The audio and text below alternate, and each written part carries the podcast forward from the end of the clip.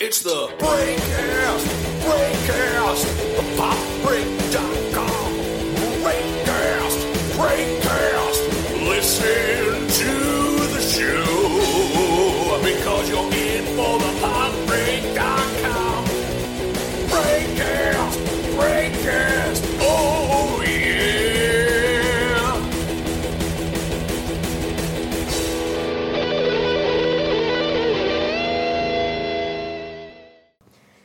everyone, this is Marisa Carpico from thepopbreak.com. I'm the film editor there, and I'm with our TV editor, Matt Taylor. Say hello, Matt. Hey guys. As uh, as usual, we are back. Uh, the elections have happened. I am mostly a human again. Um, although, let me tell you, I just, we just started recording this podcast about five times because I am having a stroke. Um, and we're here to talk about Oscar stuff. Um, a couple of movies have come out. Uh, a few reviews are up on the site from Matt.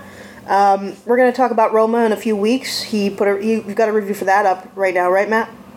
Yeah, and it's um, I, I was in a bit of a cold. Like I was on some cold medication while writing it, so it might not make sense. But you know, like read it anyway. Yeah, I mean, all of the reviews I read that you wrote uh, during that cold were fine. So I, I think you, you it was fine. You, you wouldn't know. Maybe, uh, maybe my mental image of how I feel when I'm writing sick is different than they actually come out. Yep. Um, but we're going to talk about that in a few weeks once I've seen it. Um, but there are a few things we've seen together and a couple things we haven't seen. Um, we caught, we talked about a few weeks ago about the favorite after we both saw it at NIF. Um, and you wrote the review on the website for the official opening of it now. Do you want to talk about it, uh, Matt? Yeah, um, as we've mentioned in a New York Film Fest episode, like the favorite is this like quasi erotic thriller, slapstick dark comedy about Queen Anne in the seventeenth seventeenth century and her um like these two women feuding for a place uh, like in her bed, but also like in control of the government.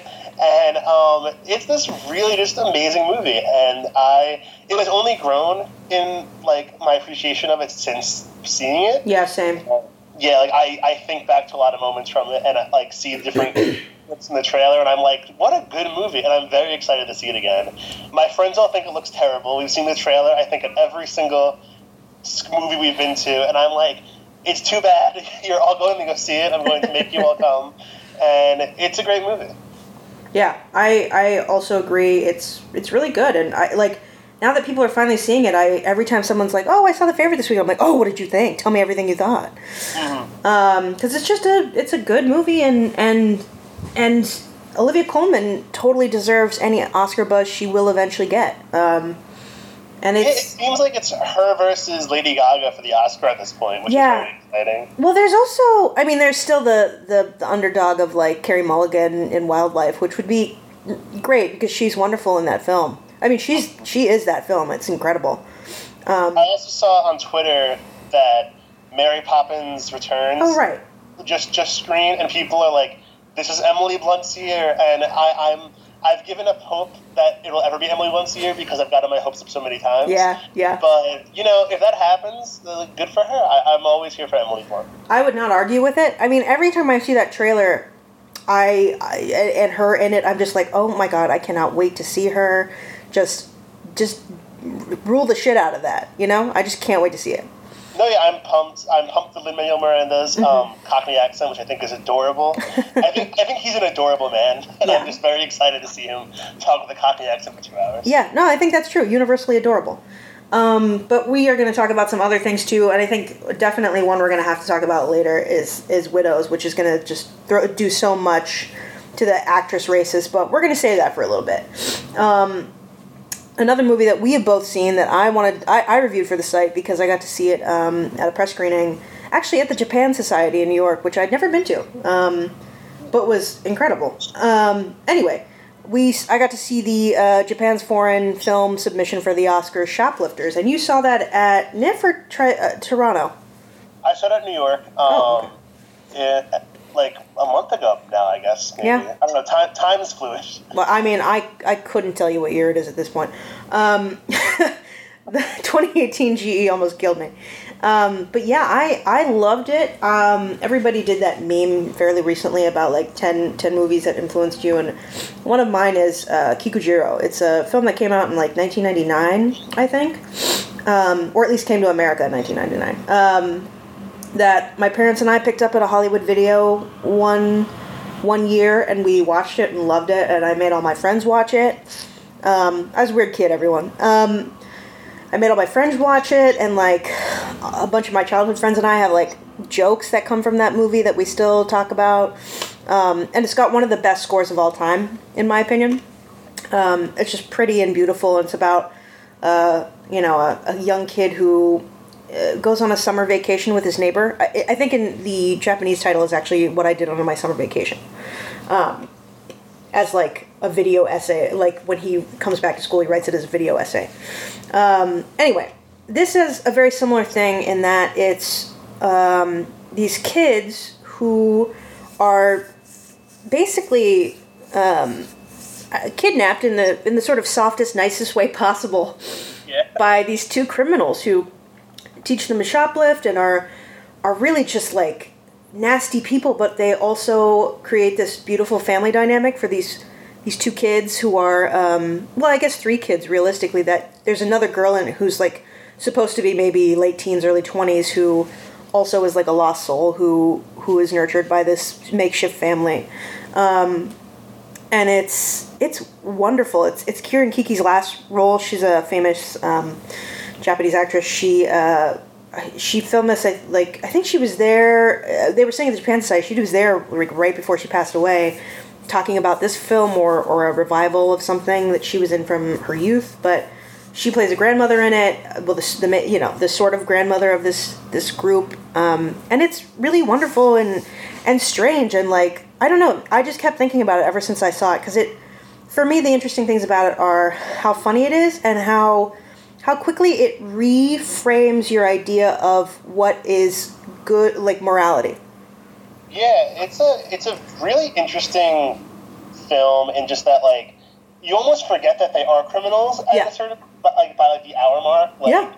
Um, which is my biggest complaint about the film, and just that without spoiling anything, Mm-hmm. in the last act, it kind of very quickly plays catch up, I think, and does like this whole um, like asks a lot of moral questions that are interesting, but I just think it comes a little too late in the movie Mm. for like to totally work for me. But like you said, it's this really interesting and heartwarming human interest movie with really like really incredibly well written characters that are just so um, they feel so real. Like I think you mentioned in your review actually, like there's there's a sex scene at one point that is just like one of the most honest things like Yeah. I've ever I've ever seen in a movie. Like it, Yeah. it was such a well done scene. Yeah. Um, Well, it's just I think the thing that's so interesting about the movie is that it's it's sort of messy in it's about like the slovenliness of of people, but also about the intimacy of that slovenliness. Um, like in that scene, uh, they this this couple they haven't they they sort of there's a scene where the guy is like earlier in the film he's like well we you know we're just in love now. We don't really like think about the physical stuff that much anymore. And then all of a sudden it's raining and they're eating noodles and it's like there's all this bodily function going on and there's always someone eating uh, in a lot of these scenes. And there is intimacy in like sitting in a room and eating with someone. And all of a sudden these people are eating noodles and like they barely finish chewing before they're making out and like you know fucking on the floor. And it's it's strangely like yeah i don't know you're right it, it's very like realistic in the the sense that like you know there's not usually some big swelling music thing before people in real life have sex they just like it just happens you know Yeah, no, it's like it is a very honest and well directed film. I think. I think he's a he's a wonderful director. yeah Um, no it's I've um seen a few of his other films. Like Father Like Son is one that really sticks out to me as just like a really great drama.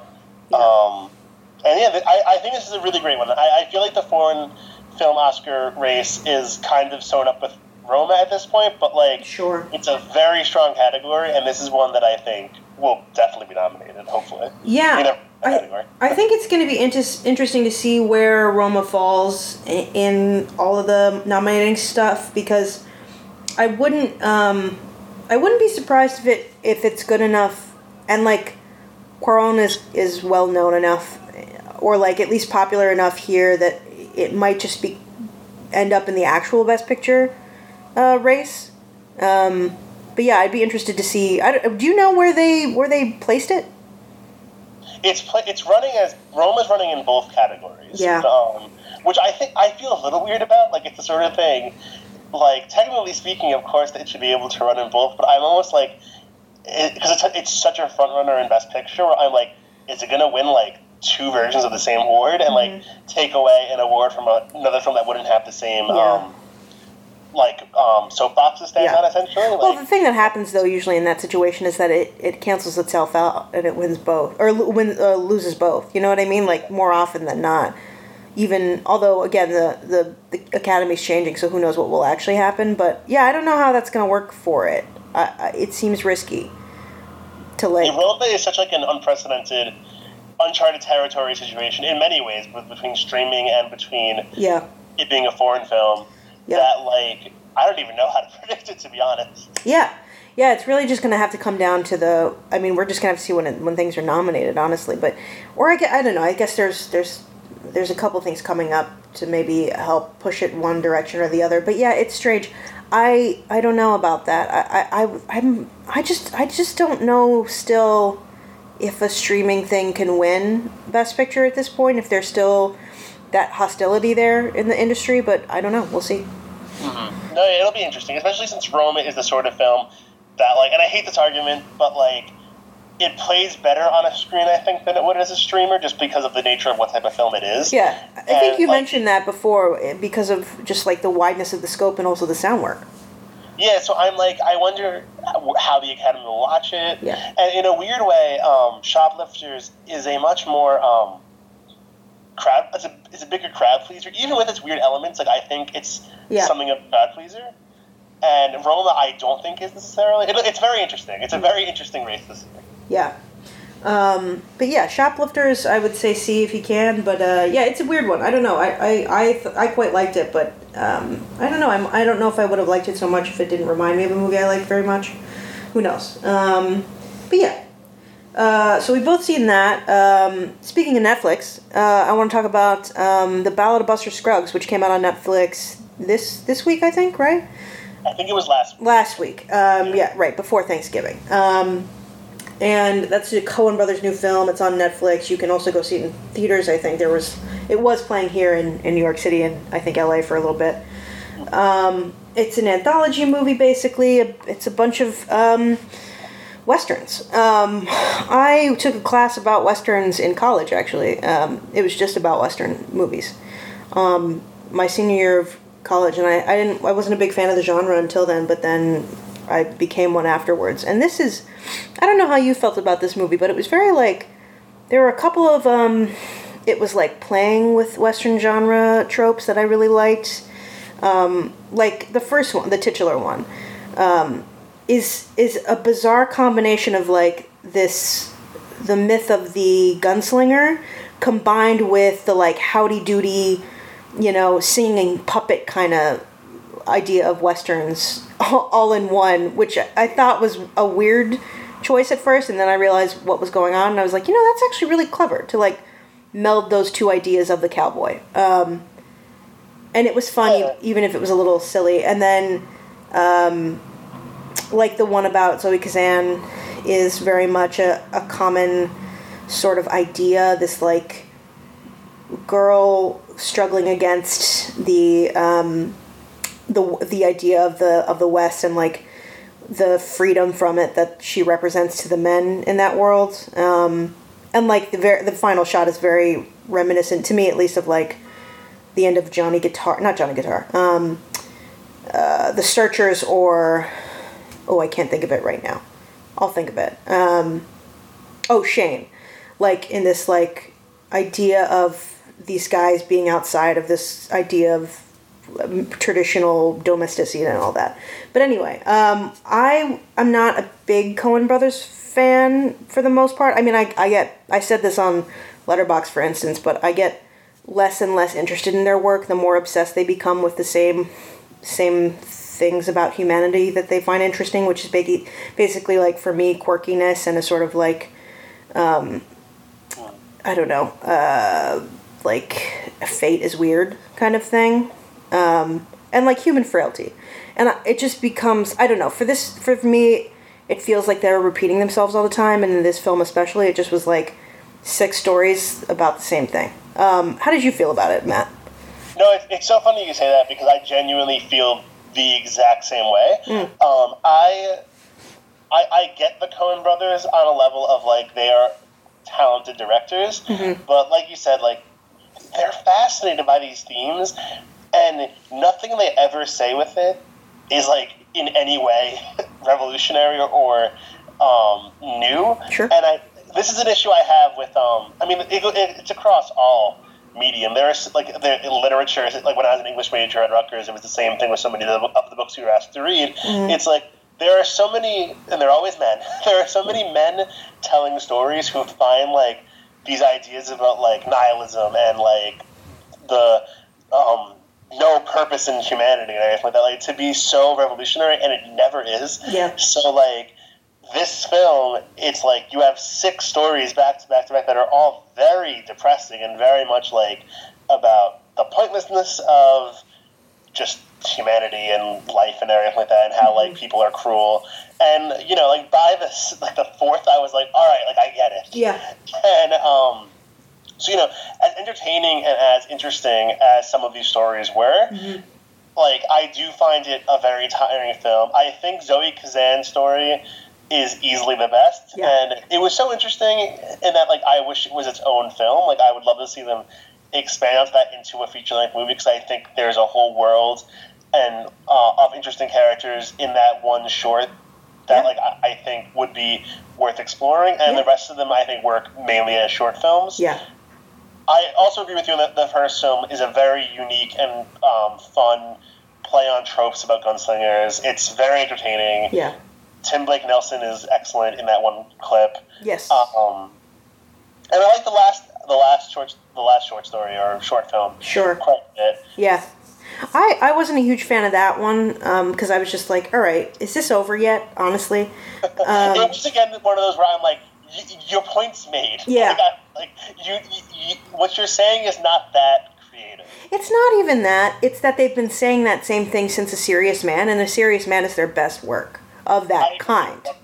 That is, I think that movie's a masterpiece. It is a fucking masterpiece, and then it's like, why are you telling me the same thing over and don't stop remaking that with in shittier ways with diminishing returns. Just make something new. It's exhausting. Um, but yeah, I, I didn't like the the last one so much. I there was one I liked because I thought it was so like um, uh, like upsetting in its way. Um, was the prospector one because of the the allegory that I I sort of read into it as of like there's this prospector who comes into this beautiful valley where all this nature is like blooming and and so alive. And then as soon as he comes into that valley the the butterflies and the deers and all things disappear. And he like digs up this beautiful he just besmirches this beautiful land just so he can find some gold. And then leaves it you know eventually but like clearly his mark is made on it. And it's just like i don't know i couldn't not read a sort of environmentalism to that of just like like my god humans are the fucking worst um but yeah like i didn't like that i didn't enjoy, i didn't enjoy that in any way it's like well yeah no shit we know like it, What did you think of the third story with Liam Neeson? Because I've seen a lot of Oh. really divided takes on that one, and that one is the bleakest, I think. it's real bleak Oh, it's like it's like painful to watch at moments.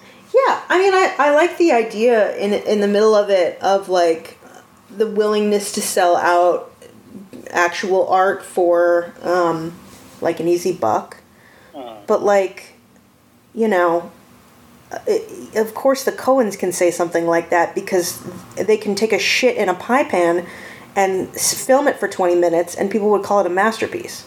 Yeah. Oh yeah. There's a lot of a lot of fans for Coen Brothers out there. Yeah, if I have to hear one more masturbatory, like, fawning thing over Buster Scruggs, I'm gonna lose my mind. Yeah, it's very it's so funny that like every time they release a movie, there are factions of film Twitter that are like, "Oh, like it's one of their major works," and I'm like, they haven't had a major work since A Serious Man, and most people didn't No. even consider that a uh, that, like an important work at the time. No, and that's one of the best things they've ever made. It's insane to me. It's like I, that's truly one of the best films of this like millennia, and I and people just I don't know I forgot about it. Who knows? But yeah, like it's totally true. They haven't made a major work since then, and this has great moments. But I'll tell you, part of the reason that Zoe Kazan thing works so well is because it's Zoe Kazan, and like She's so good in that. yes. So And, good. and the only reason I want more of it is because I want more of her backstory. I want to know that character more because she put so much into it for the you know forty minutes or whatever you, that you see her. Mm-hmm. Um, but yeah, I don't know. I, I I'm conflicted on it, but I have been on many of their things. But I did enjoy it more than some of their stuff in recent. It's great Netflix viewing. Oh, Like, yeah. it- I, I think I would have liked it less if I saw it in theaters, but Yeah. seeing it on Netflix, I was like, this is this is nice. Yeah, I would have resented it demanding my full undivided attention for two hours and thirteen minutes or whatever it is, in a theater where I couldn't like be like, you know what, this one's a dud. I'm not gonna give my full attention to this, frankly. Like, Mhm. like I, I definitely got up and peed in the middle of the last one, certainly. I was folding laundry while watching, and the James Franco one was very, very hard to pay attention to after a while. And Yeah. I, so, like, I definitely, like, Yeah. it's a great folding laundry movie. Yeah, it, it has a really good grace note that um that James Franco one with the girl and uh, like the idea again of like what women women represent in in westerns, but also I- I mean you you sort of touched on this earlier of just this like I just it's such a dude centric genre and like I don't know I just would have like something that bugs me about the Coens I guess is just that like women feel so object role in a lot of their stuff, and it felt especially true here. Um, in a way that just was like, I know that's the genre they're playing in, but like, I'm tired. I'm so tired of it. Like, these guys have a platform, and they just can't say anything outside of their own wanking. Like, I'm bored of it. I'm bored. Yeah, yeah, it's the sort of thing. It's like, like I said before, it's like they're fascinated by like the folly of man and like what Mm-hmm. leads to man's downfall. And I'm like, that's interesting, and it's not their fault, but like, like that. No, there, I feel like there's nothing new to explore with that. And I'm like, Mm-hmm. you're talented filmmakers. Some of their early work, which I'm not like, I'm not crazy with the Big Lebowski, but like that's at least something interesting. And like, I'm like, give us more like that. Like, give us some unique and interesting. I would short definitely not like more bro shit like the Big Lebowski I, for sure. Like hard hard line no. I again that's the most masturbatory of their like the worst tendencies of theirs for me of like women as objects, just bro bullshit. If I had to like in college, if one more fucking guy tried to show me that movie and tell me it was a masterpiece, I was gonna slit my wrists. It was too much. I would love something like Fargo with a woman who is actually uh, has a, a reason to live. You know what I mean? One of the most iconic characters of all time. And, Exactly. Like, it's like, and even uh, like um, True Grit has a great Yes. female character at the, at the center. Yeah. Yeah. Like, give us more of that. Coen Brothers, if you're listening, like, please follow our lead. Yeah, try just like get over yourselves. No one gives a fuck. I just I just it's just at this point they feel like the kind of filmmakers that like people love now but in 20 30 years pe- they're like will remember two of their movies and it'll be like a serious man and like probably oh brother where art thou I'm not a huge over. Oh, brother did not work for me. I think I was in a bad mood when I watched it because I was just like, oof, like this is very annoying. But I Mm-hmm. Heard, like, I'm in the minority on that one. yeah yeah i saw that when it came out so i didn't have any like preconceived deals um and i love that movie my, my family and i listened to that soundtrack for years but we're i like folk music and that kind of that kind of country so that album's a Grammy nominee. That's like a Yeah. That album's a big deal. yeah i mean i, I that soundtrack still fucking holds up i love it anytime i hear anything from it i'm like oh nice day um but anyway we're done shitting on the coens um, uh, the, although we might be shitting on this movie too. Um, so you and I have both seen Green Book, which is um, the green. The word green. The words Green Book are about um, the. It was a. Uh, the vacation guide for uh, black people in America, which told them where what hotels they were allowed to stay at in the South, and what was safe for them, what restaurants they could go to while vacationing. Um, that's the concept, but the movie is basically not about that, uh, except for once or twice. Not at all. Yeah, except for yeah, once or twice they hold one up and are like, "A green book, what an interesting idea. Why would they have to do that?" Um, but it's really about um, the true story about a uh, piano player, a black piano player played by Mahershala Ali, um, and his driver, uh, an Italian guy from New York. Um, some what is it? Tony Villalonga, is Villalonga or something like that. Yeah, the most Italian last name. Yeah, um, but I, I mean, I have no room to talk. My name is Marisa Carpico. Um, so, uh, and uh, they drive around the South together, and it's just you know driving Miss Daisy, but in reverse. Um, and I don't know. That's there's a good performance in there from Mahershala Ali, but I just don't know. I wish I don't know. This is not the movie that like necessarily we need right now to move that conversation forward in film. But uh, I I think you were equally sort of like meh on it, right? Yeah, it's the sort of film where I'm like, who is this for? I mean, I know who it's for. It's for like the older members of the Academy and older film goers who like eat this up. Like it was yet another movie this year that like I was the only person under forty in the theater. I think. I, I almost was too, which was weird because I was at the Alamo Drafthouse, which is usually almost exclusively people our age. Yeah, I um, I like I could not get a single person I know to go with me. So I was like, all right, I guess I'll go in the morning. And I went at like nine forty-five in my local theater, and it was all seniors and me. and it was a sold-out showing too, like at nine forty-five a.m. So people were are eating this movie up apparently. Yeah, I saw it at three forty-five in the afternoon yesterday, and it was packed. And like, it's just the sort of thing where I'm like, who cares? Like honestly, like there's a really interesting story at the center of this mo- of this movie, especially since um, Dr. Shirley. I cannot remember his last name, but the person Mahash- Marshall Ali is playing is also gay, which Yeah. was not like I did not know before watching the film, and that was like a like a pleasant surprise. No, yeah, nor did I, and I was like, oh, that's wonderful. Look at that. Yeah, and I'm like, this is such an interesting story that they're so not committed to exploring in No. any meaningful way. No, no, because technically it's really told from Tony's, uh, you know, view Yeah. in a way. I'm like teaching him to be a good guy, which is just like, good God, who fucking needs it? Um, I know there's the scene at like at the end because spoiler alert, everybody like they become friends, and um, like we're like Linda Cardellini, who is wasted as his wife, Uh, um, she's she's Linda Cardellini is so good in this, and yet it does absolutely everything with absolutely nothing. Yeah, and she has that one scene at the end that's so painful where it's like she's like vaguely nice to a person of color, and she's so happy, and I'm like, congrats, your husband is like the bare minimum of like decent, like what a wonderful arc that he's had. Right. She even has that moment earlier where she's like, "Oh, my husband is racist, but I can't say anything because it's like 1965 or whatever." Like, oh, it's it's disastrous. I, I don't know. Uh, it, but it's I, I I say it's disastrous, but it is enjoyable despite that, all that. And Mahershala Ali is absolutely worth seeing.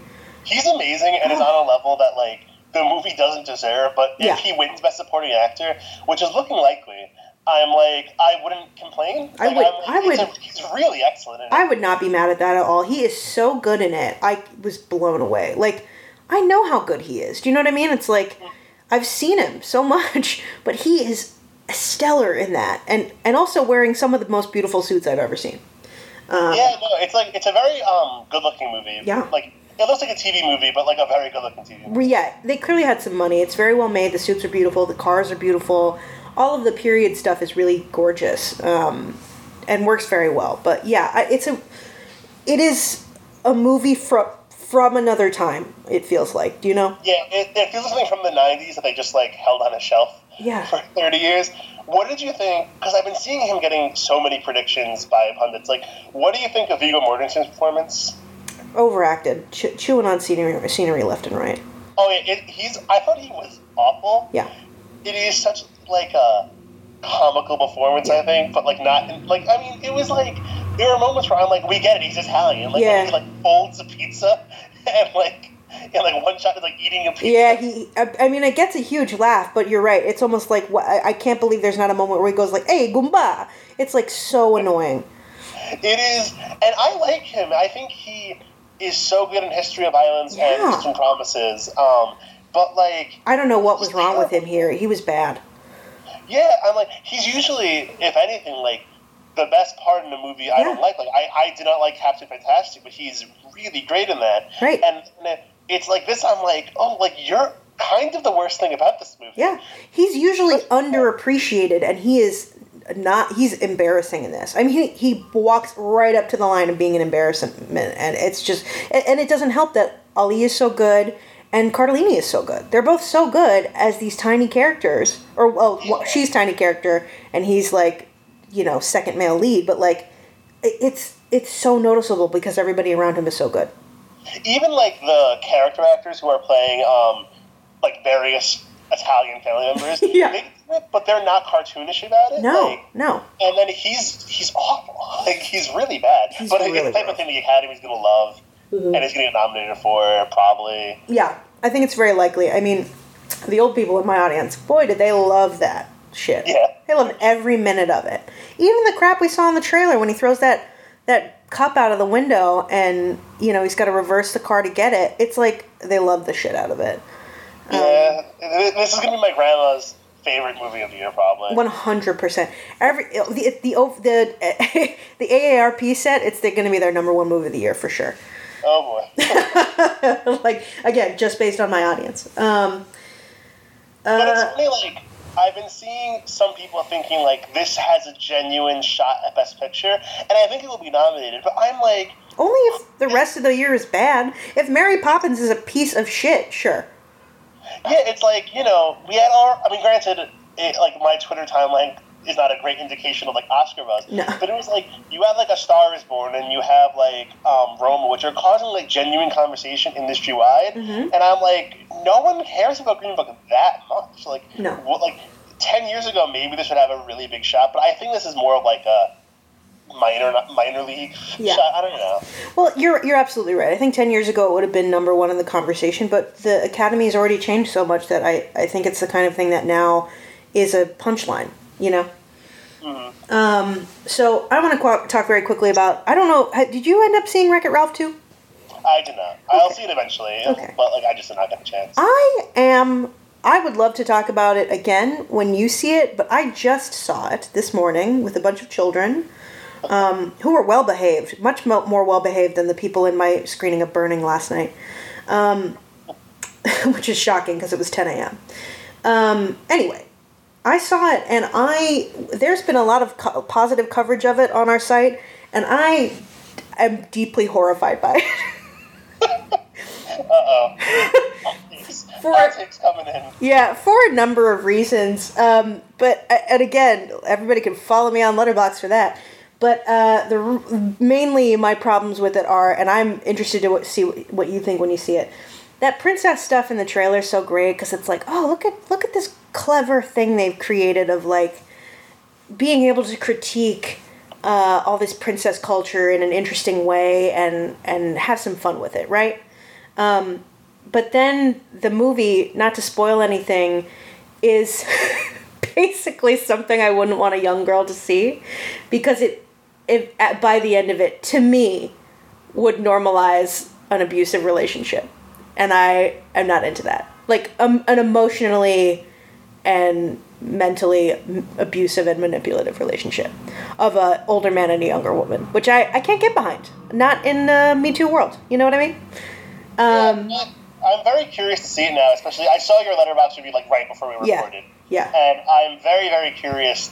Like it, it actually in a weird way made me more interested in seeing it than Yeah. any of the positive positive reviews. Thank you. I appreciate that. Um, yeah, I, I mean, I think that's. I, I do want someone to see it who is not a true believer of the Wreck It Ralph um, canon. Uh, so, Film canon. yeah, yeah, the two of them. Um, it's also just like a nightmare of uh, product placement. Um, that well, I got that from the trailer, and I was like, Disney's going to take us over, and we're going to let it happen. Well, the you know the funniest thing, the cleverest part of the product placement is the way they crit- create uh, critique the Disney fans. It's hilarious.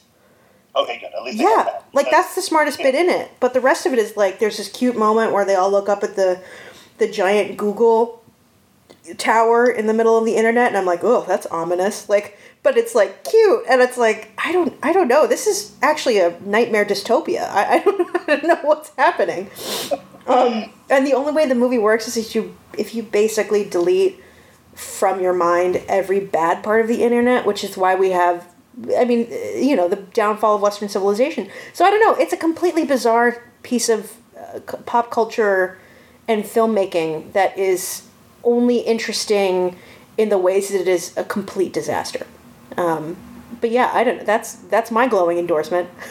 I, I'm interested. I I, I want to see it. I have a lot of issues with um, the way my generation, with most Disney properties, tends to like have this unnatural attachment to like Disney properties and Yeah. like other things from like the '90s. Like that leads to a lot of um, like situations like Gamergate and Comicsgate and everything like that. Like I, I Yeah, and so- the, and like the reaction to the Last Jedi on in a way. yeah, like I see a lot of like the fandom about Wreck It Ralph, and I can't help but like toss a little side eye of like this is a thing for kids ultimately, Yeah. and like it's perfectly great to enjoy. it. I love The Incredibles, but like the way people worship it, I get kind of like I'm like Oof, this is a little makes me uncomfortable, but I do want to see it. And your review made me more excited. For it. yeah, I mean, yeah, I'm glad I've I, like I'm glad it, it's gonna help at least you find a way to watch it that's not just like from the direct approach because I tell you the direct approach is not the way to go. It's just like I saw the first Wreck It Ralph film and enjoyed it at the time, but then never thought about it again. Same, yeah. and I and I still have no desire to see it again, particularly after all this. Um, but yeah, I don't know. It's it's a strange. I, I didn't realize there's as much affection for it as as as there apparently is. Yeah, it's it's funny. Like when you actually look at the box office, it wasn't. I mean, it was a hit, but like by Disney standards, it was not this hit. So I'm I'm sort of shocked they even made a sequel. Like Disney's usually like, you didn't break five hundred million. Like, forget it. It's a flop. Yeah, I mean, they could have made a Tangled sequel. I'd watch the shit out of that. I'm shocked there's no Zootopia too, and I'm I'm thankful because I actually really like Zootopia, Oh. and I'm like, Yeah. not everything needs a sequel, Yeah. but um, Zootopia is perfect. Yeah, and it's like, and I mean, that's another thing that adult fandoms ruins, but um, for children. But um, that is a really good movie. Yeah. And um, I don't know. I'm just kind of I'm shocked there even is a Wreck It Ralph too because it feels like the sort of thing that I'm like I don't know like there's a this like one corner of the internet that loves it, and I'm like all right like I don't know. Yeah. I don't know. I'm not the best with animated movies because my friends don't usually like to go, and as like a big like 200 something pound dude, the optics of me seeing an animated movie alone is a little strange. so Yeah, I get it you. requires me to beg someone to go with me. Yeah. So I, I will definitely make it make a trip to see this one. I think that all the, I think about that all the time as I slowly grow older and, and see like older women alone at a theater. I'm like, that's thank God that's the one thing I don't have to worry about is being some weird pervert in some kids movie because like I I see everything. And like Marla Pachter and I, who used to write for the site actually, um, we went and saw like um, Hotel Transylvania three together and laughed our asses off on a weekday afternoon or evening with like a couple kids after school basically. And like we would have looked like insane people you know? But thank god you know we're just young women so it's fine I love going to movies alone, but I'm also I'm like very conscious of Yeah. what I like what I look like seeing a movie alone. Yeah.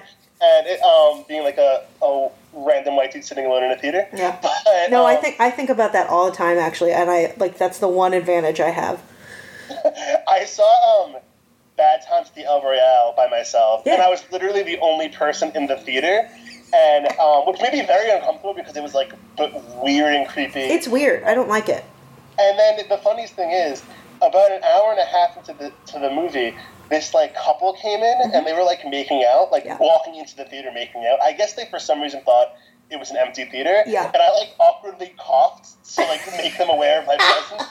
And they screamed and ran out, and I was like, "Oh my god! Like this is the weirdest experience." that's the worst thing about about being in a, an almost empty theater is that some couple will always come in or some like group of people will always come in and have like a chat or something or like fuck around and it's like i'm right guys i'm right here and i also paid for this like please Yeah. go It's like, let me be. I want to just watch this movie in peace. Yeah, like I paid the twelve, you know, or seventeen dollars at this point. Like, come on, like I don't want to have to say something. Like, good for you guys for being in love. Like, but don't rub it in my face that I am alone.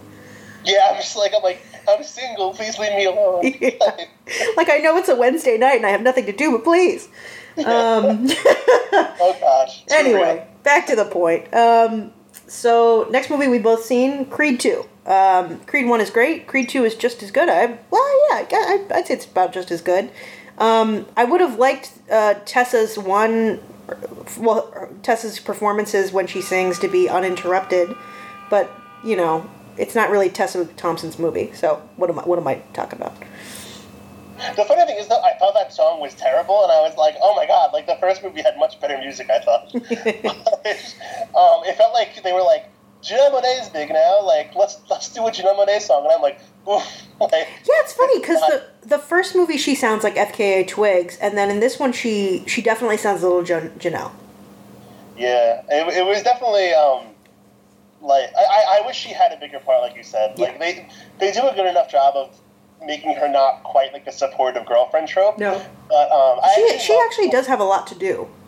She has a lot to do, and I love the way they film her during the fight scenes, where she almost looks annoyed more than anything else. Like she's always like, like, like, oh my god, I got hit again. Like, Yeah. it's, it's a really great like little subtle choice she plays, and that she's not like crying or anything like that. No, no, it is wonderful that she sort of plays this character of like, I cannot believe this is my life, and I'm gonna just have to do this forever, like until he quits the fucking sport.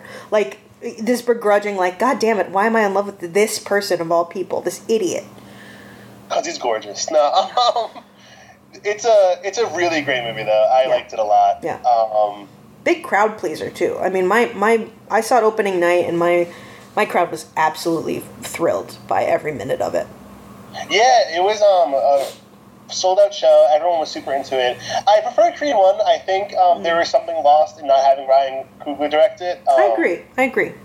Like this one felt a little more um, commercial, for lack of a better word. Like there wasn't quite like any sort of like well done artistic moment. And I thought some of the editing was a little off during the fight scenes. Yeah. But um, Well, and some of the CGI in those scenes is really bizarre.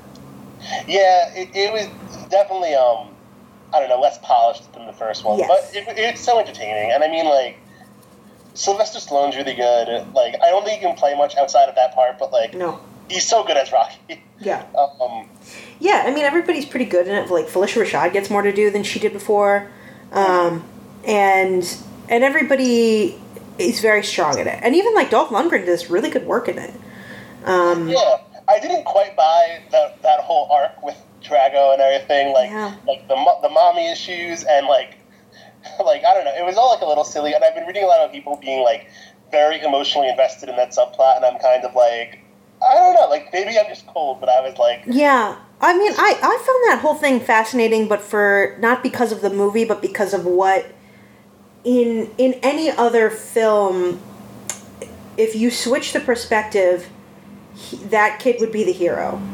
mm-hmm. like if you could easily make a film about young Viktor Drago as as a hero, like overcoming all this other shit, these expectations, the family shame, um, his mother abandonment issues by Brigitte Nielsen, who appears um, like twice. Um, but yeah, like he would be the um, the hero, but like the work, the movie itself doesn't do any work to make us feel that. I just thought about it at some point. Do you know what I mean? Like, no, that's a really good point. Like that, that is true. It's the movie makes him a bit too much of a cardboard villain. I think. I think because the actor playing um, the younger Drago, while he's while he's gorgeous, is um, not the best actor. yeah.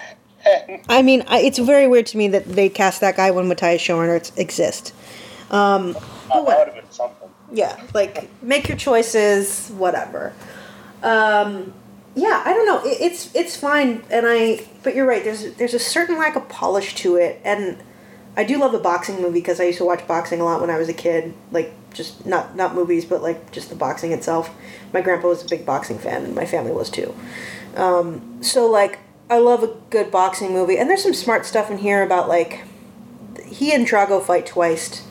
Spoiler alert, I guess everyone. I don't know, but and that first one, I, the whole time I was like, I mean, he's not trained correctly for this. And then they the second one, the second fight, they explain the correct training that he would have to do to beat up a guy who's that fucking tall and that much bigger than him and has that kind of like strength.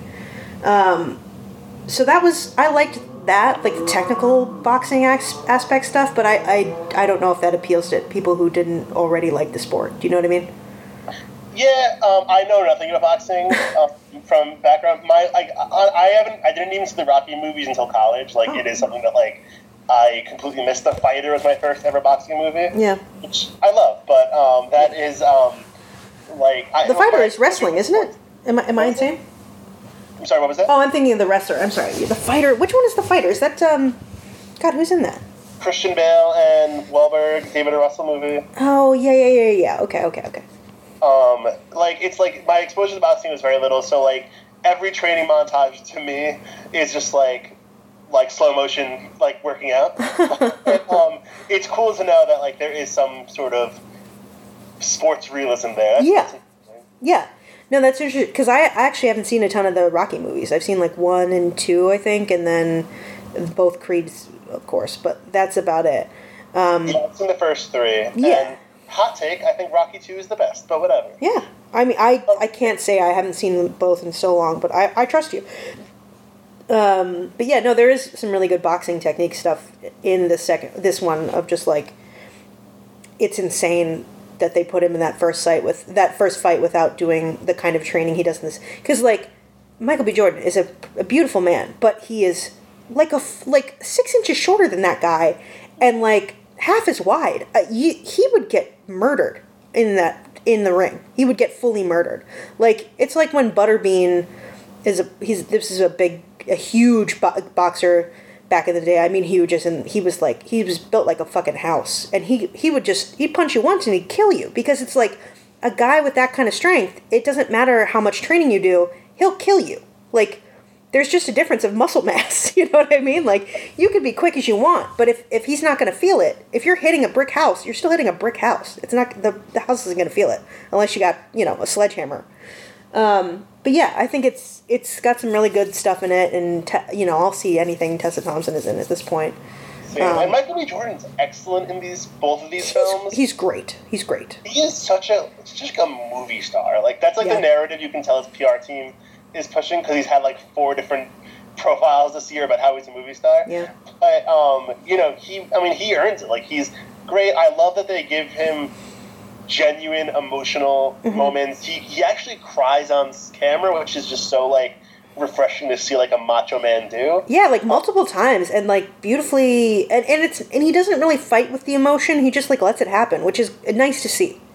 Yeah, I'm waiting for his like big Oscar movie. I know he has a really big Oscar movie next year, and I'm like, good. Like, I want to start seeing him in um, at these award shows in like a, in like a nom- nomination Yeah. role. Like, I think he's so good. Yeah, I was hoping this would be it, but I don't think it's quite st- strong enough. I mean, he does great work in it, but I don't I don't know. There nothing about it like makes me say like I, this needs to be nominated, you know. And I Yeah, I don't think they're even going for Oscars. Like, I know Creed got like a nomination or two, but like, I think this one is like not as good. a awards uh, a commercial vehicle. Yeah, absolutely. It's more. It's absolutely that. I think it's a good way to put it.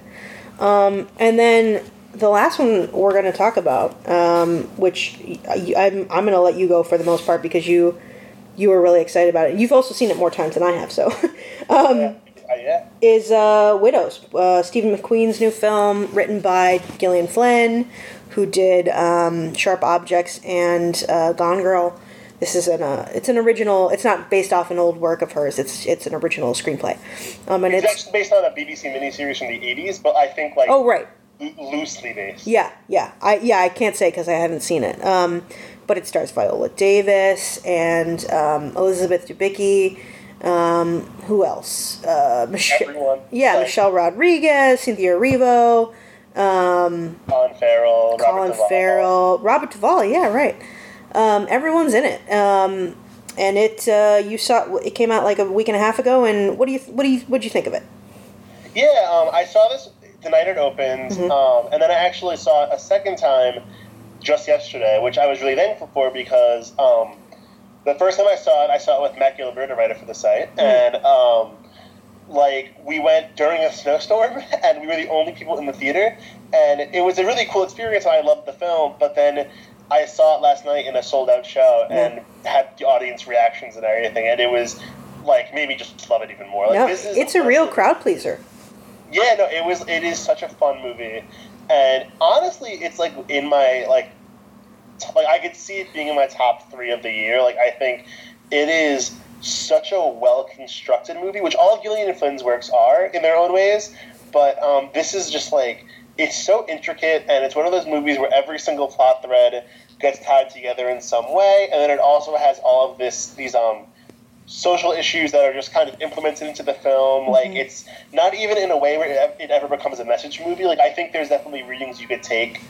Um, Like away from it, but I think it's more of just a movie about characters Yeah. existing in a world where there are social problems. Like Yeah. it, um, Well, it's it, it's brilliant the way it brings in this idea of like police brutality and and and pr- racial profiling. Like it comes out of nowhere, not out of nowhere. That that makes it seem like they just bring it in out of like you know they have no reason for it. It's it it comes in at the exact right moment and explains a lot of what's going on and like everything about um, what what is at work in in Liam Neeson character Neeson's character and and Viola da- Davis's character's uh, relationship. It's like a really smart character thing, as well as being a big plot point.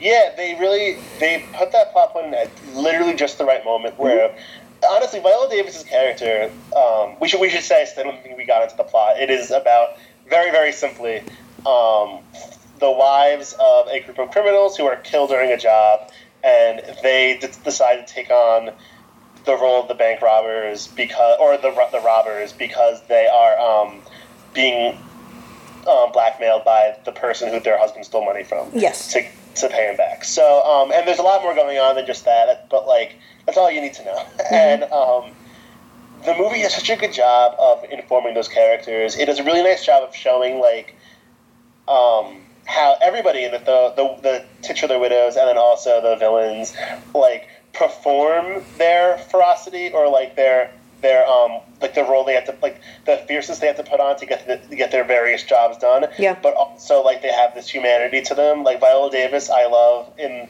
um, this is like what she should be doing on TV, like with Annalise Keating. Um, Yeah. Murder, where it's like she's this tough woman, and Viola Davis is so good at playing tough women. Yeah. But then it's like she's also very fragile, and she's very um, yeah, there's a core of like terror and insecurity there that's that's also drives so much of it. Exactly, and, and then same with Elizabeth Debicki's character, um, who is this woman who's like a trophy wife for uh, one of the criminals, and then she has like no job prospects or money after he passes, so she becomes a sex worker, and um, like she's so good at just like embodying various different personas Yeah. for for what she has to do at the given moment. Yeah, Um, it's it, it is such a Gillian Flynn is just such a good writer of characters. I know she gets a lot of praise for writing women, and it's very well deserved. Yeah. But I just think like any character she writes, she she's so good at just building a person that feels real. Yeah. And I think this is like the best example of that from her writing. Just like it's so well done. It is, and it also it's just very entertaining, and it has like a, a plot twist that is a little implausible. I think it requires a lot of um like quick one line where like you realize like just to explain away plot holes. Mm-hmm. But um, it, it worked. I mean, the the gasps and the crowd every time that plot twist. ooh yeah. It- My Yes. crowd was was living through it. I saw it at the um, the Insane Theater in my neighborhood. I feel like I've mentioned it on the pod before. It's the one where that girl vomited in the sink. Um, Yeah. and and there's every time I'm there, something is but it's totally buck wild. But um, yeah, my my audience was fully living through every minute of it, and like that reveal and every everything about every like emotional or plot twist thing there was there was reaction and by the crowd there was cheering at one point near the end uh, in a very important scene with daniel daniel kaluuya um, where like the whole audience erupted into cheers and, and applause um, yeah and There's it's a lot of cheers. yeah, and it's a big crowd pleasing movie. I, I have to I will say that I I did not love it a ton.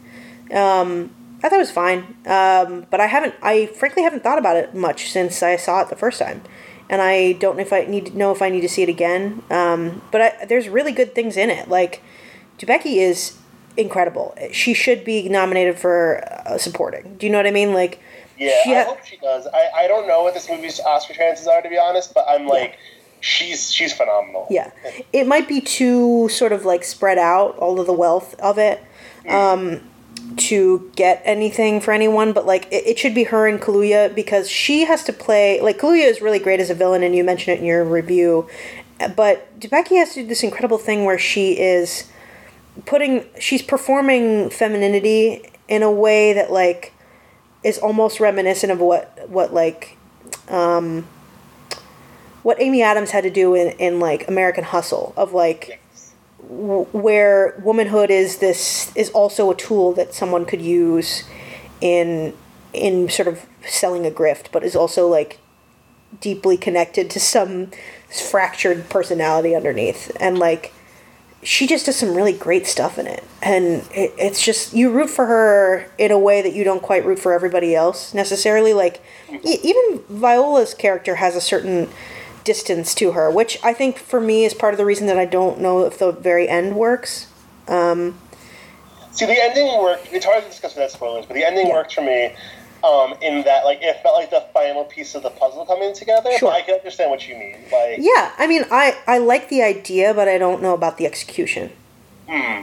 like i like the idea of like that's where it would end but i don't know if we earned it in any way interesting. It worked better for me the ending on the second viewing. I think where like the my crowd was so into it and like it um like it felt like everybody had like an emotional release at the same time. Mm-hmm. But um, it's interesting. I, I, I get what you mean in a weird way, even though I don't necessarily agree. yeah yeah But i uh, don't know Debicki is wonderful, and I also really want want to plug.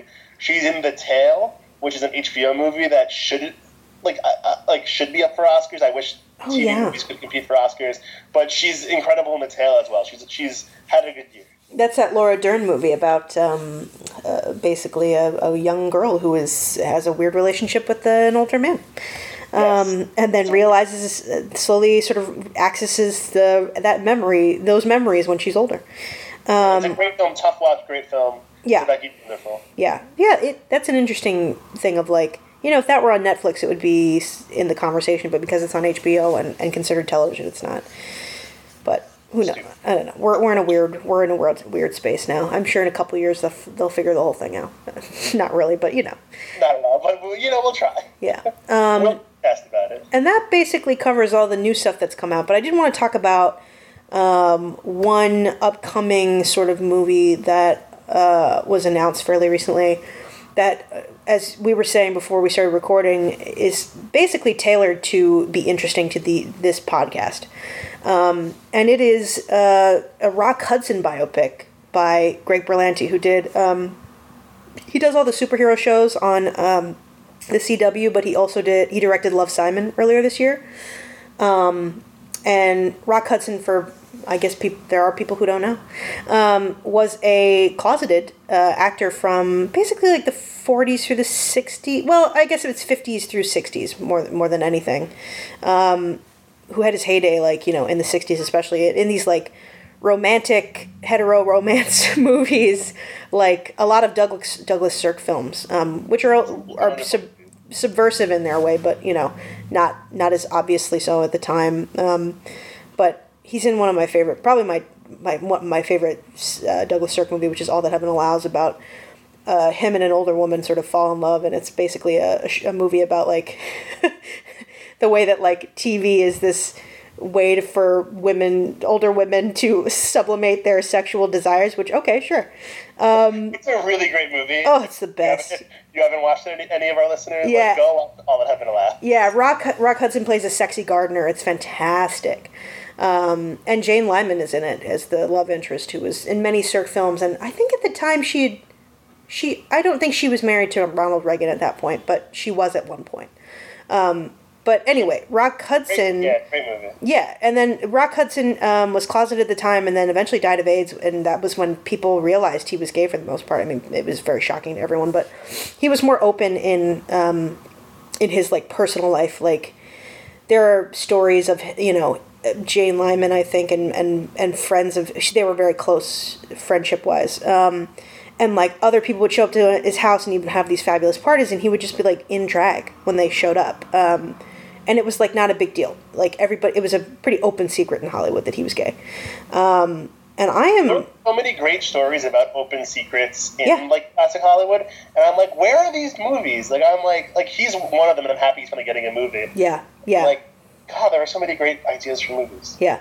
No, absolutely. I mean, I'm super excited that he's going to get his own sort of story story told on screen. I don't know who the hell's going to play him because he's such a specific type of like this big, broad, meat-headed guy, but who is, uh, you know, contains so much beneath that like American heartthrob, uh, you know, facade. I, it's going to be so interesting. But like, yeah, there's it's a it's a great story for people to look because he's in so many movies that were really like he was the ideal for a, a man at that time. Um, he's in Pillow Talk with Doris Day, um, and all these huge movies. And he's also like later in life he did um, a movie called um, Seconds, which is have you ever seen that, um, Matt?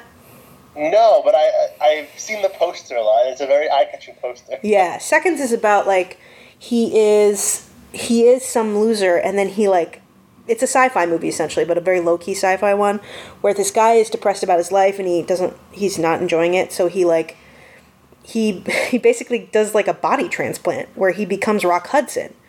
Um and he gets to finally like live this life he's imagined, but then like it doesn't end up you know, it's not just just because you you suddenly look like Rock Hudson doesn't mean you're going to be happy completely. Do you know what I mean? Um, but yeah, that's a weird film. That's very good, and he's great in it. So yeah, I'm I'm very excited about it. How about what's your experience with Rock Hudson, other than obviously you've seen all that Heaven Allows? Yeah, um, mainly the Sirk films. I took a class in college that um, it wasn't about Douglas Sirk, but we watched a lot of Douglas Sirk films. Yeah. and um, like I really like. It's funny. I saw the Heaven Allows for the first time in high school, and I didn't really appreciate it. And then watching it again in the college class, I was like, "This movie is a masterpiece." Yeah, Um, and then Pillow Talk's really cute. Um, I, I'm familiar with him a lot just through stories, and I, I love reading about LGBT classic Hollywood stars, sure. um, or people who they speculate was were LGBT. Yeah, And um, yeah, like I think this is a great idea for a film. Like you said, I don't know who who will play him. Like I could see. In a weird way, even they don't have a great physical resemblance, like someone like Armie Hammer doing an okay job. hmm But um, there's no one that comes to mind. yeah. Well, I was hooked to God. It's like with Greg Berlanti directing, which I have no problem with, but like no one from like the CW or anything like that. Like, well, yeah. None of I don't think any of those guys are like stocky enough. I mean, like Stephen Amell is a is a strong, you know, good looking guy, but I don't. He could never. Uh, he just doesn't have the chops. I don't think. Um, I like him a lot, but he's yeah, he's beautiful, but like not not the greatest actor of all time. No, it's like it'll be interesting. Yeah. Because I mean, like Love Simon is the only real indication I've ever had of Greg Berlanti's directing. I've seen bits and pieces of, the different CW shows, but like I don't know which ones he's directed. Well, he And- he's a producer on all of them, so I, I don't. I actually don't know if he's what individual episodes he's ever directed. I, I'm not that versed. I must con- confess in like who directs individual episodes, unless it's a big deal. But yeah, he like he's a big you know creator slash producer on all of them. And Love Simon is a pretty well done film for what it is. Yeah, Like it's a very I- good commercial rom com. Yeah, and like there's, we talked about this on our, on our last episode together of like conversations about like LGBT directors handling LGBT stories, and Mm-hmm. like he's a really good example of someone bringing a nuance to a movie Yeah, that like a straight director wouldn't have given, and like you know, Love Simon's not like like it's it's it's queer theory 101 but like yeah, like it has some nice nuances that like I don't think a straight director would have thought to have. So you know, while he's not like an auteur or anything like that, like, I think he will do something interesting with this movie and like tell it in a way that we would like we wouldn't get otherwise. yeah. No, speaking of that, that I'm I'm saying right now, if he doesn't cast Jennifer Garner as Jane Wyman, I'm gonna fucking lose it. Oh my god, I just got so excited. Thank you, America. Again, Greg, if you're listening, come on, do, just do me this they solid. even look alike. Like I never Yes! they look alike. Yeah, it's it's perfect. Um, I- I'm gonna give that to Hollywood for free. They don't even have to pay me. Um, This happened. I'm not going to see the movie. I know I've I've ruined it for both of us, and I apologize. Um, but you know, it's funny. Speaking of Jen, I, it's that would be someone. Um, I, I hate like it's not just me being a fangirl in my way, but like if if Ben were not slowly dying of alcoholism, I think he would make an interesting Rock Hudson because he's got that same build, and also once had that same heartthrob status, and he's a good actor. But I just I don't I think his he he needs to get his house in order first, as it were. You know. Yeah, Henry Cavill would be okay. I'm, think, I'm Oh. thinking of, of the Man from Uncle for some reason this episode. Yeah. Um, like he has the stockiness, and I never really saw him as a great actor until weirdly Mission Impossible, where I thought he showed some interesting nuances and things like that. So I'd, I'd be interested in seeing him. Yeah, that's actually a really good call because he's so handsome. Oh, he is. Yeah. um, and I don't know, like I would also love to just see him carry a Christmas tree around in in the re, the with the the scenes where they have to do um, all that heaven house. please. Um, who for Doris Day? Ooh, um, well, I would have said Renee Zellweger ten years ago. Um, and speaking of Renee, we're going to be talking about her the same we talk the same way we talked about Jennifer Garner in a couple probably next episode. Um, she would have been interesting, but I don't know. Now it's um, Reese is probably too old, right?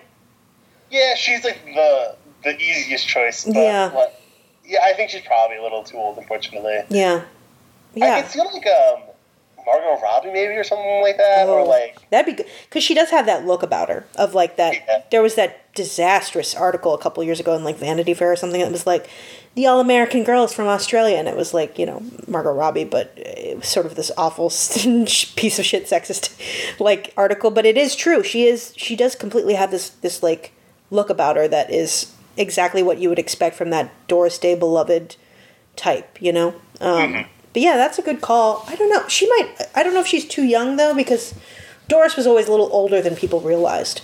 yeah, and Margot Robbie has like that Jennifer Lawrence curse of like Yeah, agents just don't seem to know what her age is and just put her in as like any age from twenty to forty. yeah, it's bizarre. Yeah, and like Jennifer is stacked, so I get it. But like, yeah, they're both kind of like they're both so good, also that they can play older, but. It, it often looks a little absurd when they play older because it's like, all right, that woman's 22 or whatever. Yeah, I have. If we ever do an, an American Hustle retrospective, I could rant about how it is comical that Jennifer Lawrence is playing that part. yeah, it doesn't make any sense, but she is so compelling in that movie that I, I d- honestly don't care. Um, yeah, it's a weird, like, it's a weird thing. Like, I, I think the one for me, I mean, we could do a whole episode on, like, Jennifer Lawrence playing women she probably shouldn't have. Like, Joy doesn't make any sense, but the one that stands out for me is Serena, which is based off of one of my favorite books of all time. Serena is the name of it. Um, where, where, where she's playing this, like, femme fatale type um, and she should be at least 10 years older than she is like at least 10 years um, and also they completely mishandle that the book and just are afraid to make a bad girl bad which i am on record as being not happy about They ruined that book so. I didn't even see the movie. I couldn't, but like, like it is the, everything about that movie is a, is a train wreck. that oh it devastated me because that book is so fucking good and like if they were just not afraid of having un of pl- letting america's sweetheart play an unlikable woman that thing could have been great but they were and it was not this had Oscar Buzz, which is one of the best podcasts around. Um, and like, hey, if you're listening, this had Oscar Buzz, guys. Like, let's let's do a crossover. um, but like, Yeah, I'd love to get a woman's voice on that thing. I, they're doing that this week. The week that we're recording, they're getting Katie Rich on there. And Oh, good. I love Katie. Um, I love Katie Rich. Yeah, And all these people. If you're listening, like let's let's talk. Yeah. But, um, this at Oscars had a great episode about Serena. So Mm. definitely, like, if you if you're more, if you're curious about that listener, like, go listen to that that episode. Yeah, yeah. I mean, it- it's also pick up the book. It's great. Um, but yeah, I don't know. Yeah, Jennifer Jennifer would actually be an interesting ch- choice too. But again, far too young. Um, like everybody who- that you could cast as Doris Day is either ten years too old or ten years too young. Yeah, it's it's sort of funny. Like all these parts that I'm like, I there's like there's no true comparison for the today of like yeah, there's no modern Doris Day, there's no modern Rock Hudson, so it's going to be like a weird stretch, no matter what. I don't know. I'm Yeah, yeah. for this movie. Right. The star system has changed so much that it's hard to find analogous people in a way. I don't know. I, I, who, who, who, are, who are the other major players? You know what I would also love thinking about it? I'd love a Douglas Sirk biopic. Like, he makes such interesting films. They're all, a lot of these are melodramas, people, if you haven't seen them. They're like beautiful technicolor melodramas about, like, the quiet, um, quiet suffering of of like the 60s and how unhappy everybody was under all of that candy colored clothing um it's he does great movies i mean like honestly i would love to see that biopic as well like greg make that too for sure Or have Todd Haynes direct it, and it could be the most meta, like God. director. oh that would be incredible he what's the name of the movie that's basically a Sirk film that he made Carol. no Well, Carol is a Sirk film, basically. Oh, I, not that one not that Far one Heaven, which is like Far from Heaven's like a a riff on all that heaven. Yes, yes, that's the one I meant. Just because it's a direct riff on all of that that Sirk stuff. Yeah. Because it even starts that the credit scene is very much Sirkian. Like it takes exactly from all that. Another great movie. They're both like Carol and um Far from Heaven, both phenomenal movies. Yeah, I, I'm a bigger fan of Far From Heaven, but yeah, absolutely like worth seeing. Make a Douglas Sirk film, people. Um, I have a whole list. Of, like there are so many fascinating people from um the 50s, 60s. Like uh, there, there's been talk for a while about a Montgomery Clift movie. Yeah. And his story is tragic and fascinating. Oh yeah, I would love a Monty movie uh, because his. You're right. His life is insane. I know there was briefly talk of like Matt Bomer doing it because Matt Bomer is like the spinning image of um of Montgomery Clift, but Mm-hmm. Matt Bomer is a terrible actor, I think. So Oh. I I don't need that specific movie, but you know, it's like I'm curious about like his story or Yeah. like um Katharine Hepburn, who kind of had a movie in The Aviator, but not really. You know, that just reminded me of I don't know what uh, something in my head brought me to this. What do, you, what do you think about Jon Hamm for Rock Hudson? Whoa, like that's actually probably the best. I mean, like the closest physical match you have, and he's a good actor. Yeah, because the thing is that like when it comes to like doing an all that heaven allows scene, it's gonna be rough because like he's an older guy already, so Mm-hmm. like, and he's supposed to play a young guy in that movie, so it's like Yeah, they'd have to get a woman who's even older, uh, but you know, uh, nobody like I don't know, not everybody's going to know that history, so like only you and I are going to be like that's a little off. And if they cast Jennifer Garner, I won't care. Yeah, exactly. I was just going to say that. We're basically telling Greg Berlanti how to make a great movie. We are. And honestly, we're we're solving so many of Hollywood's problems. What to do with Jennifer Garner, who to cast, and all this stuff. I mean, they they should be calling us. Also, You're welcome, everyone. yeah, exactly. Um, I feel like that's a good note to end on. We've we've fixed enough Hollywood problems for the day. I think that you know we, we can't make all the ideas. They got to do some stuff themselves sometimes. Yeah, we'll, we'll see how the world changes in two weeks. We'll circle back and we'll discuss. exactly. We'll have more great ideas for Hollywood. Um, I think uh, coming up. What do you, do you have anything coming up uh, review wise? Um, do I? Let me think. Um, um, I'll be reviewing by the time like um this goes up. We'll be around when um, my review of Vox Lux, another Oscar film, Oh, I can't will wait. probably be up. Um, and there's a lot of TV end of, end of the year TV coverage coming out. Um, and Oh, it, you have uh, if Beale Street could talk coming up. Oh yeah, true. That'll also be around the time that um we like that this episode's up, and then um also RuPaul is coming back. Oh And, shit, uh, we're gonna we're gonna record a podcast on that. We might take time from our usual yeah from our usual recording of this podcast to do that because uh, Drag Race uh, that cast is so f- stacked I can't even believe. Mm-hmm. It's gonna it's gonna be a wild time. So you know, if you're listening to this podcast, you should watch Drag Race. Yeah, And, and yeah, and we, I'm sure we'll be, I'll be writing about it. We'll be talking about it. It'll be fun. yeah, I I can't wait for that. Every time I realize like look at the cast list again, I'm like, how dare they? This is I mean, I've I've never seen anything like like. I, I would be happy if any one of those people won that thing. Do you know what I'm saying? Yeah, honestly, it really is like it, it is a great great cast, and they have the um the Christmas special coming up, which should be a fun little Yeah, addition. yeah, I can't wait for all of that. Um, I think review wise, I don't know if I have anything really coming up for a while here. I think the next thing I have is going to be like Cold War in, in like three weeks. Um, but I think I will eventually at some point have to review um, my brilliant friend on HBO for for TV stuff. Um, just because it I, that that that book is very good, and I, if, if anybody's watching it, I'm, I'm sure I, I, there's going to be writing on the site on it eventually because it's it's quite a thing. It is quite a thing. Like it's like a quiet, like major moment. Like no one's talking about it, but like the people that are talking about it are like freaking out. Yeah, I mean, I I read that book because a friend harassed me into doing it finally because I, I don't like. I have a very um, hard no ongoing or series st- stance for the most part in books because of like I just cannot commit to a series for the most part, especially if it's like ongoing. Um, and this is this is wrapped up. There's you know she wrote as many as there are, um, but it doesn't make sense that I resisted it for so long because I'm one of the few people I know who's read all of In Search of Lost Time by Proust, and like this is like Lady Proust, and I I love it. Um, but anyway, yeah, I'll probably write about it for the site sometime. Uh, we're gonna have our um, we're gonna start doing our end of the year wrap up stuff pretty soon.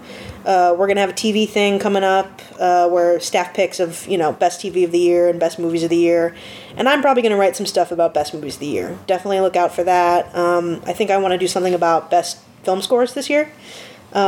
Good, that's a good idea. Yeah, because we never really cover it. And hon- honestly, I listen to film scores a lot. Um, that's one of my favorite things about movies. Like, not even just soundtracks. I like soundtrack tr- soundtracks a lot, but I, I really love a good film score.